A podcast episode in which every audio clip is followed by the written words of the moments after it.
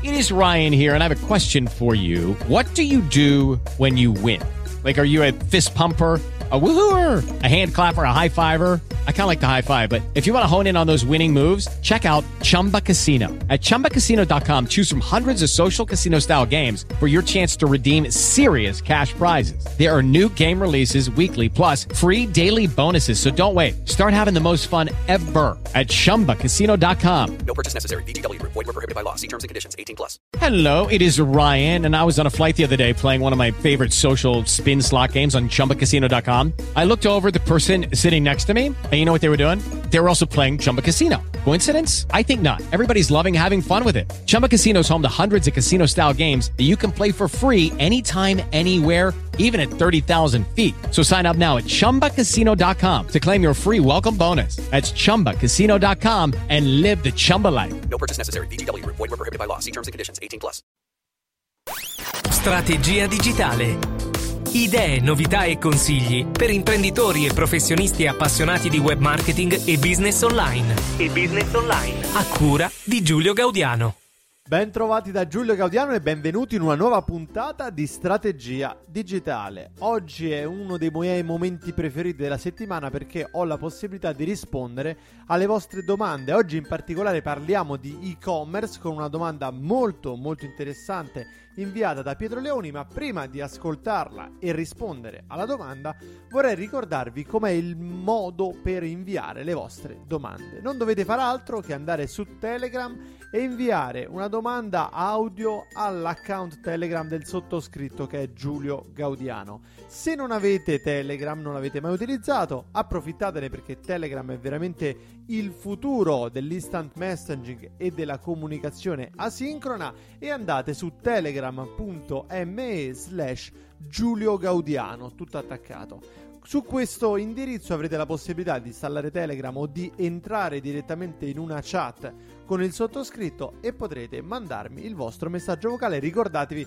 di dire chi siete, magari anche che cosa fate nella vita, è un modo da darmi un pochino di contesto rispetto alla vostra attività, al vostro business nel mondo digitale e poi fate tranquillamente la vostra domanda. Ma ora è arrivato il momento di rispondere alla domanda di Pietro Leoni e di scoprire insieme come creare un e-commerce che funzioni realmente.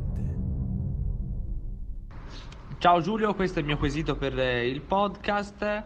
Eh, io mi occupo principalmente di sviluppo web, e-commerce e quant'altro e volevo chiederti questa cosa.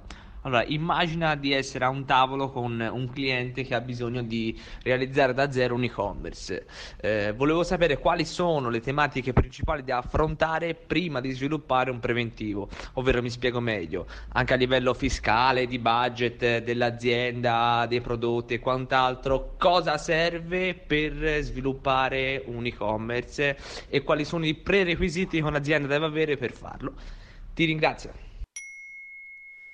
Benissimo Pietro, la domanda è molto molto interessante, ce l'ho ben presente questa situazione che descrivi tu, questa seduta al tavolo con il cliente o il potenziale cliente che vuole sviluppare un e-commerce e la necessità di mh, mm, radunare i dati necessari per poter effettivamente aiutarlo a sviluppare questo e-commerce. Eh, dottor Gaudiano, noi abbiamo tutto pronto per fare business, ci serve solo l'e-commerce. Ecco, questo è di solito l'approccio eh, della persona che ti trovi davanti, mentre tu che sei un minimo di esperienza nel mondo digitale ti rendi conto che non è a posto proprio niente, che ci sono un sacco di buchi da colmare. Allora ragazzi, diciamocelo chiaro e tondo, senza girarci intorno. Il problema più grande di chi oggi vuole fare e-commerce è che in realtà i suoi prodotti, i suoi servizi, le cose che vuole portare online e venderle, non si vendono da sole.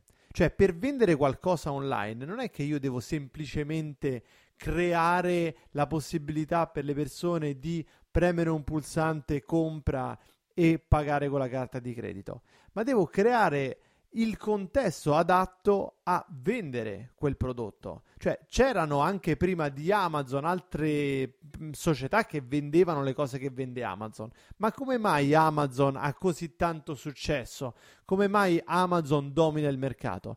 Perché Amazon ha creato tutto il contorno rispetto a, all'e-commerce fin, puro, cioè a, al software, al, all'installazione su un server che permette di creare pagine web dove si vedono i prodotti e dove si possono acquistare. Amazon ha creato un contesto, tutto un ambiente, un, un microcosmo che ehm, facilita la scoperta dei prodotti da parte delle persone che sono potenzialmente interessate la crescita dell'interesse per questi prodotti, il coinvolgimento emotivo, mentale rispetto al prodotto da acquistare, l'acquisto del prodotto, certamente con tutte le necessità adesso collegate alla la, mh, scoperta di maggiori informazioni, specifiche tecniche sul prodotto, le informazioni, la comparazione tra prodotti simili, l'acquisto, l'invio del prodotto e ehm, la, la, fruizione del prodotto, diciamo il suo utilizzo, anche laddove magari ci possono essere dei problemi. Pensate che io ho acquistato qualche mese fa un overboard dalla... Mm, eh, mi pare che era Bali il posto dove me lo mandavano. Insomma, mi hanno mandato questo overboard. E l'overboard è uno scooter elettrico, una sorta di, di um, skateboard che è comandato da un oscillometro e che ti scarrozza in giro per la città. Bene, ci sono stati dei problemi legati a, all'affidabilità del, dei componenti di questo overboard. Per dirvela breve, mi è esploso il caricatore proprio mentre stavo lavorando, rischiando di dar fuoco alla moquette dell'ufficio. E loro hanno mandato, questi di Amazon, una comunicazione a tutti quelli che l'hanno comprato cercando di aiutarli a restituire gli overboard ed essere completamente rimborsati di questo acquisto. Quindi c'è un'assistenza clienti non solo passiva, il, pro- il cliente ha un problema, mi contatta e io eh, lo aiuto a risolvere quel problema, ma anche attiva. Io penso che il cliente possa avere un problema, gli mando un'email e gli dico guarda che se hai avuto un problema non è colpa tua, è il prodotto che è difettoso, qua ci sono le istruzioni per restituirlo. Quindi c'è tutto un contesto. Ora, vista questa cosa, in teoria è, è, chiara, è tutto bello, sì sì, anche il nostro potenziale cliente lo può fare. Quindi, ma vediamo di puntualizzare qual è l'aspetto principale. Quando creo un e-commerce, devo puntare a creare un'esperienza, a disegnare un'esperienza che inizia prima dell'e-commerce e finisce dopo l'e-commerce. Se non sono io incaricato di creare questa esperienza, ci dovrebbe pensare l'azienda, cioè il mio cliente, quello che viene da me a chiedermi di creare l'e-commerce, visto che, per esempio, come, come Pietro ci diceva prima, lui si occupa di sviluppo con la sua società. Ok, tu devi disegnare un pezzo, ma per disegnare un pezzo hai bisogno di avere un'immagine del tutto. Quindi, la prima cosa che dobbiamo chiedere al cliente è ciò che volete vendere online, già lo vendete offline? In questo modo siamo in grado di avere un'idea dell'esperienza, lega- l'esperienza d'acquisto e di fruizione legata al prodotto del mio cliente nel mondo non digitale. Quindi è un primo indizio. Osservando questa esperienza mi posso fare un'idea del modo migliore di ehm, strutturare anche il mio e-commerce, del modo migliore di aiutare il mio cliente a raggiungere i suoi obiettivi. Una seconda grande verità, secondo me, oltre al fatto che il problema col, quando creo un e-commerce è che poi creo una scatola che non ha il contenuto dentro, che non, non, ha delle mani che la portino da un posto all'altro. Insomma, quando mi chiedono di creare un e-commerce, se non faccio il lavoro per bene, cioè se non mi faccio delle domande che non hanno niente a che fare con l'e-commerce, alla fine consegno un software che fa benissimo un'operazione ma che non serve al mio cliente per fare business. Quindi la seconda verità è che il mio vero obiettivo è far fare business al cliente. Non ha nessun senso che io costruisca un e-commerce, intaschi 10.000 euro della mia fattura per aver costruito l'e-commerce e poi il cliente non venda neanche un prodotto mentre ha molto senso che io magari in una fase iniziale investa un pochino più di fatica nel capire la, la, big picture, l'immagine totale di come deve essere l'esperienza di vendita e di acquisto di questo prodotto. Perché poi, se il mio cliente farà business, da chi pensate che andrà quando avrà bisogno della campagna AdWords o di sviluppare un mini sito per promuovere un prodotto in particolare? A chi pensate, eh, che, an- chi pensate che consiglierà ai suoi amici o ai suoi colleghi o ai suoi partner quando gli diranno: Senti, che conosci una web agency brava? Quindi l- l'approccio non deve essere ho portato il cliente a casa, gli ho fatto l'e-commerce, io il mio lavoro l'ho fatto, emetto la fattura e chi si è visto si è visto, ma deve essere voglio far fare business al mio cliente. Questo include, eh, ve lo dico per esperienza personale, il mandare a casa i clienti che non vogliono farti mettere le mani sulla, sul disegno dell'esperienza. Cioè, se il cliente arriva e dice: eh, Senti, non voglio scocciature, ti, tipo se ne esce con frasi del tipo: Uè, Gaudiano, lei deve sviluppare il software e basta. Ecco, allora non hai capito come funziona il mondo digitale. Perché è come se eh, tu chiedessi un paio di scarpe e, e, chi te le deve fare dici ma che cosa ci deve fare con queste scarpe? Deve, deve giocarci a calcio o deve andare a fare la passeggiata in centro? Eh, no, non ti interessa saperlo, quelli sono fatti miei, tu disegnami un paio di scarpe. Beh, un attimo, devo capire che ci devi fare con queste scarpe. Quindi l'e-commerce di per sé non vuol dire niente. Io devo aiutare il cliente che vuole vendere prodotti online a vendere prodotti online a prescindere da quello che lui pensa sia la soluzione ideale, cioè la costruzione di un e-commerce. E, I prodotti non si vendono da soli, quindi devo disegnare un'esperienza concreta, completa e devo pormi come obiettivo il far fare business al cliente.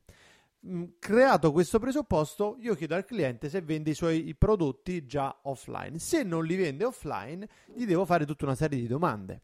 Prima di tutto gli devo chiedere che cosa volete vendere. Devo avere un'idea chiara di che cosa vuole vendere il cliente, chiarissima. Possibilmente devo avere tra le mani il prodotto del cliente. Ricordo ancora una consulenza che ho fatto per una società che produce e vende olio biologico, olio d'oliva biologico una società italiana, e, ehm, ha creato un concetto molto interessante, quattro diversi tipi di olio d'oliva provenienti da quattro diverse parti d'Italia, una cosa molto bella e quando abbiamo iniziato la consulenza mi ha chiesto subito il mio cliente, anzi la mia cliente, il, il, mio indirizzo per inviarmi l'olio a casa. Io l'ho provato e provandolo, non l'ho provato da solo, l'ho provato i miei amici che ho invitato a casa mia mm, a fare la grigliata, o ci ho preparato la bruschetta, ci ho preparato l'insalata, cioè ho visto i miei amici come hanno reagito al prodotto, come si sono rapportati col prodotto, se hanno preso in mano la bottiglia, hanno guardato l'etichetta perché mm, gli è piaciuto il sapore dell'olio, se si è creata una piccola situazione di degustazione dove hanno visto la stessa bottiglia con, tre colori, con quattro colori diversi e mi hanno detto ma che differenza c'è? E hanno provato sul pane la differenza tra questi vari oli e da lì mi è nata l'idea di proporre questo prodotto non come un prodotto singolo dove io devo scegliere tra uno e l'altro ma come un set dove ho tutti e quattro gli oli per poter comprare un'esperienza l'esperienza della diversità l'esperienza della possibilità di sentire che differenza c'è tra un olio e l'altro. Perché lo scopo dell'olio non è avere un lubrificante per far scendere giù il cibo eh, attraverso la gola o avere un, questo grasso di origine vegetale col quale cucinare. L'olio è, eh, in questo caso, è un'esperienza di eh, stare a tavola con delle altre persone, un'esperienza di convivialità, un'esperienza di aggiungere qualcosa in più, un sapore in più al cibo. E questo sapore, se io sono in grado di distinguere eh, tra una bottiglia e l'altra, tra un olio e l'altro, è qualcosa del quale io mi sento in controllo. Quindi sto vendendo attraverso questi quattro prodotti venduti insieme la, la capacità di distinguere tra diversi oli l'argomento da tirar fuori a tavola con gli amici per spiegare che differenza c'è tra l'oliva taggiasca e quella mh, di un altro tipo. Quindi è questo, l'avere il prodotto tra le mani mi ha dato un'idea su come strutturare il prodotto stesso. Quindi non venderlo singolarmente, ma vendere dei pacchi da quattro oli. Che cosa volete vendere? A chi lo volete vendere? Avete un'idea delle persone che compreranno questo prodotto? Questo è fondamentale. Una cosa da questo punto di vista che ho notato è che alcuni di, eh, tra quelli che hanno cominciato a vendere prodotti non ti dicono che questi prodotti sono stati già acquistati dai loro amici e parenti. O ah, diciamo, esistono due versioni diverse. Uno ti dice: Ho venduto già 36 casse di noccioline, e, ma non ti dice che la comprai tutte sua nonna. E va bene, questo quando vogliono fare i fighi e gonfiare i dati. L'altro invece dice: No, non abbiamo ancora venduto nessuno. E tu dici: Ma vedo che qua avete ricevuto degli ordini. Sì, no, ma questi sono amici, parenti. Ragazzi, ma perché quelli, i soldi di quelli là non, non contano? Cioè, se la nonna del responsabile dell'ufficio vendite ha ordinato eh, una cassa di noccioline, poi dopo altri due mesi ne ha ordinata un'altra, ma che pensate? O l'avrà fatto per, per, affetto verso il suo nipote, ma se questo è successo con la nonna di quello dell'ufficio vendite, col marito della segretaria, con eh, il tuo compagno di banco che è passato a trovarti, ha visto il prodotto, te l'ha ordinato e poi ne ha parlato ai suoi amici, quello è il word of mouth marketing, cioè il passaparola. Il passaparola nasce proprio anche all'interno dell'azienda stessa, quindi non lo sottovalutate eh, giudicate solo col criterio dell'utilizzo del prodotto, cioè quante persone hanno avuto questo prodotto in mano? Che cosa hanno detto di questo prodotto? Ne hanno voluto ancora? Non ne hanno voluto più? Perché non ne hanno voluto più? Quindi mh, mm, partite dalle persone. Che cosa offre il prodotto che il vostro cliente vuole vendere alle persone alle quali vuole venderlo e chi sono queste persone? Addirittura potreste chiedervi dove stanno queste persone quali social network frequentano, quali sono le loro abitudini di navigazione, che fanno, vedono mille eh, video su YouTube al giorno? Beh, allora ragazzi, lasciate stare di fare la campagna su Facebook o la campagna su Google AdWords. Oppure il vostro prodotto è un prodotto che si va a cercare su Google? Bene, almeno il prodotto del vostro cliente è un prodotto che si va a cercare su Google? Benissimo, allora tutto su Google AdWords, lasciate stare Facebook. Quindi è importante capire a chi vuole vendere il vostro cliente e anche dove stanno queste persone. Anche rispetto a questo l'e-commerce funzionerà in maniera diversa perché dei prodotti che eh, si vanno a cercare su Google richiedono un e-commerce fortemente ottimizzato dal punto di vista SEO. Dei prodotti che viaggiano tramite il passaparola e quindi cavalcano l'ondata sociale di Facebook hanno meno bisogno di essere ottimizzati dal punto di vista SEO, mentre hanno più bisogno di offrire una ricchezza delle esperienze e la possibilità di rendere sociale questa esperienza d'acquisto, come per esempio la possibilità di condividere con gli amici il fatto che hai acquistato il prodotto con un click dopo l'acquisto. Hai presente, per esempio, Amazon, quando concludi l'ordine ti dice tutto fatto, ok, articolo ordinato ti arriva dopo domani, Dillo ai tuoi amici, tieni, scrivi qua una cosa, premi il pulsante Facebook per condividerlo su Facebook o premi Twitter per condividerlo su Twitter o qualsiasi altro social network. Quindi è fondamentale per progettare l'e-commerce capire che cosa si vuole vendere, a chi si vuole vendere, qual- a chi non, non solo il target demografico ma dei dati concreti e anche in che modo pensate di portare le persone che acquisteranno il vostro prodotto nel luogo dove acquisteranno il vostro prodotto, nel vostro punto vendita online. Perché questo aspetto molte volte manca. Cioè, io prima di costruirti l'e-commerce devo capire da dove arriveranno queste persone. Come ce le porterai? Come hai intenzione di portarle? Hai intenzione di fare campagne intensive su Google AdWords e Facebook investendo tantissimo per vendere i prodotti con un piccolo margine su ogni prodotto perché in realtà è la differenza tra il tuo investimento pubblicitario e il guadagno che hai dalla conversione? Ok, allora il mio e-commerce dovrà avere un modo facile per implementare eh, tutti i sistemi di tracking delle conversioni essere sicuri che funzionano, darti possibilità di, di, personalizzare questo tracking il più possibile, perché se il mio cliente dovrà fare campagne pubblicitarie ingenti, grandi, pesanti e avrà bisogno di monitorare i risultati di queste campagne pubblicitarie, la mia priorità è traccare il- la provenienza delle persone che acquistano, il numero di acquisti, il valore degli acquisti, il mio e-commerce dovrà dire, per esempio a Google AdWords, in maniera automatica quanto valeva il carrello acquistato da- e pagato da quel cliente. Quindi un'altra cosa che devo capire è come devono essere portate le persone a cui si vuole vendere sull'e-commerce per vendergli i nostri prodotti. Poi un altro aspetto importante è come volete farvi pagare e lo metterei così a braccetto con il come fatturate, come volete gestire la fatturazione.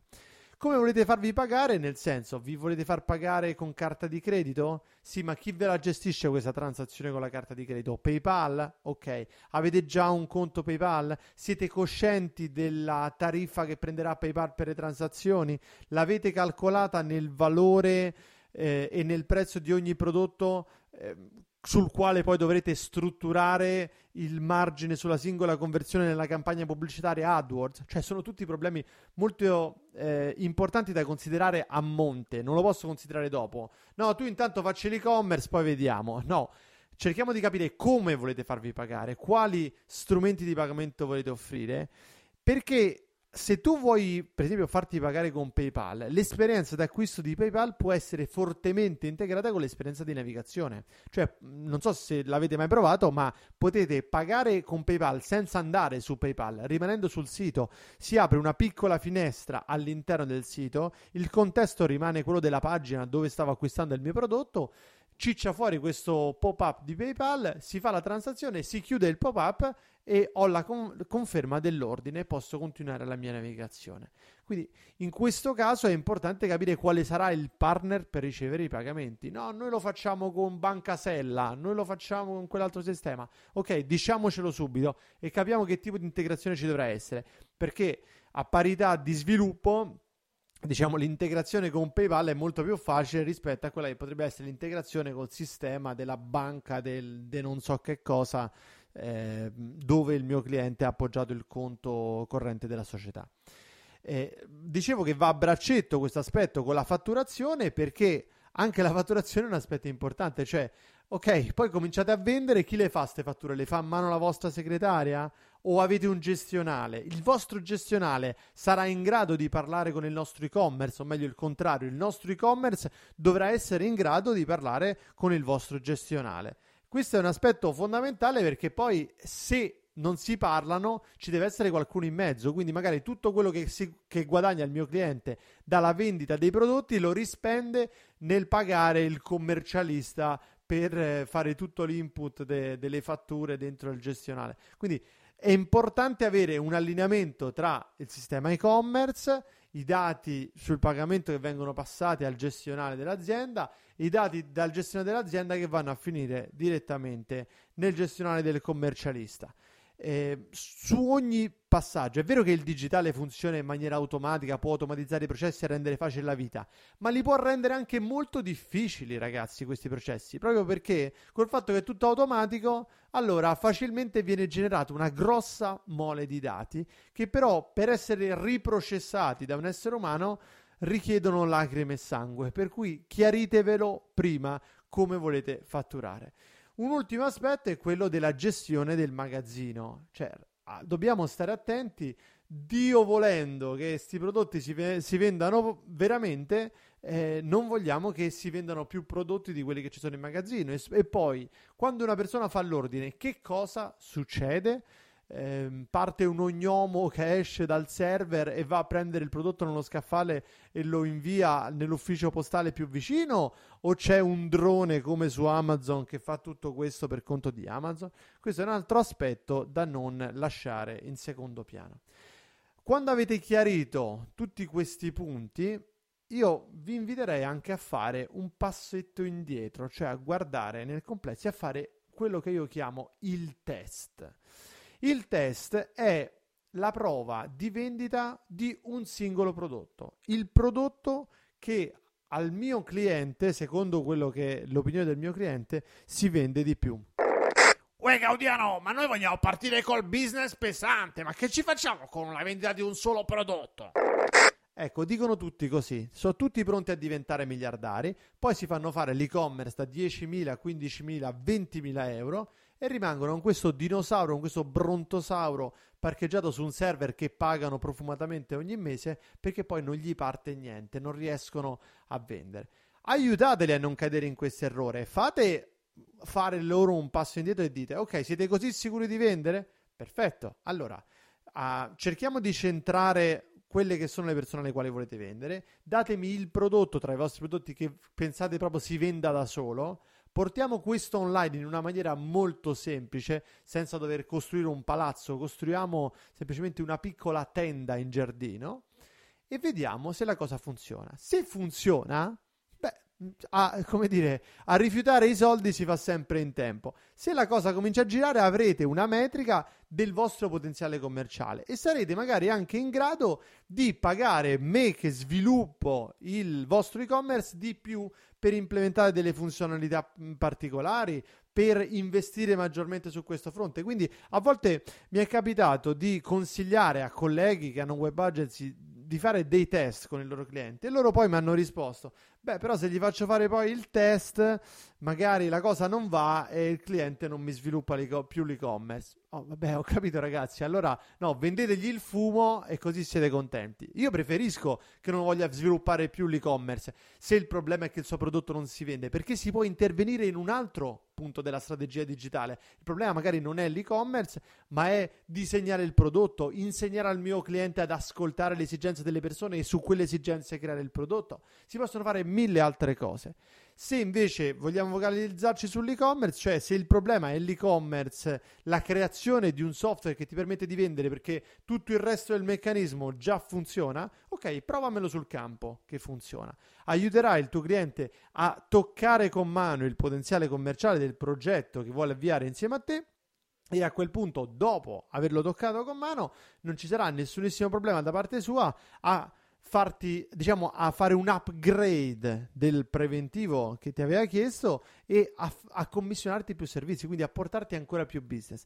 Se fai fare business, riuscirai a fare business. Se non fai fare business, avrai solo clienti scontenti che parleranno male di te ad altre persone e farai il marketing all'incontrario, l'unmarketing. Quindi per quanto poi tu poi cercherai di fare campagne social, content marketing, eh, campagne su Google AdWords, avrai comunque una forza contraria che ti rema contro, che è potentissima, che è quella del passaparola negativo. Spero di averti dato, Pietro, delle, mh, mm, dei parametri così di base che ti aiutino a sederti al tavolo con il tuo cliente e essere sereno, a non focalizzarti sul portare a casa il cliente, ma focalizzarti nel supportare il tuo cliente nel fare il suo business attraverso il mondo digitale. Se hai altre domande, io naturalmente sono a tua disposizione.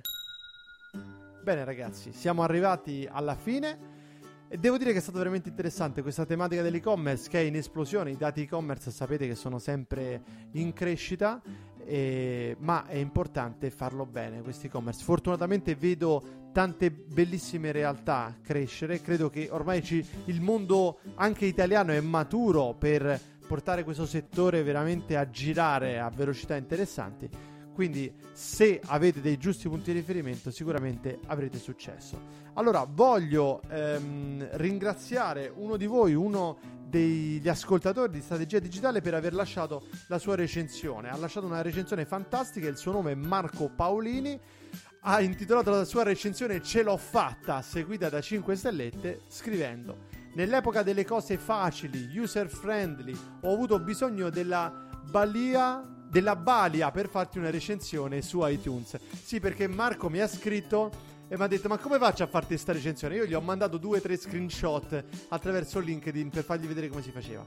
Ma il problema sono sicuramente io. Veniamo a noi, riprende Marco. Complimenti e complimenti e di nuovo complimenti per uno che a 58 anni si sta reinventando una vita e che è stato folgorato dal marketing, non solo il web marketing.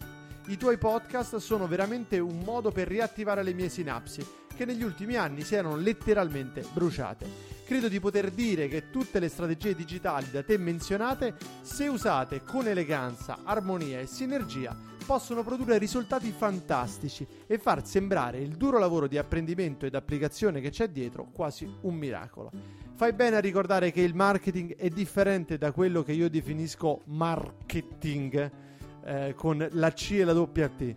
Dal verbo fare marchette che penso non serva a essere commentato. Di nuovo grazie, di nuovo grazie a te Marco, veramente hai lasciato una recensione fantastica, penso che hai vinto il premio della recensione più lunga, vi ricordo che per fare delle recensioni su strategia digitale non serve far altro che andare su iTunes trovare il podcast Strategia Digitale, cliccare su valutazioni e recensioni e poi su scrivi una recensione, lasciandoci il vostro parere su quello che facciamo ogni giorno con tanta passione. Io ringrazio e saluto Sara Veltri, coautrice del programma, il fonico Costanza Mineo e naturalmente radiospeaker.it per il sound design.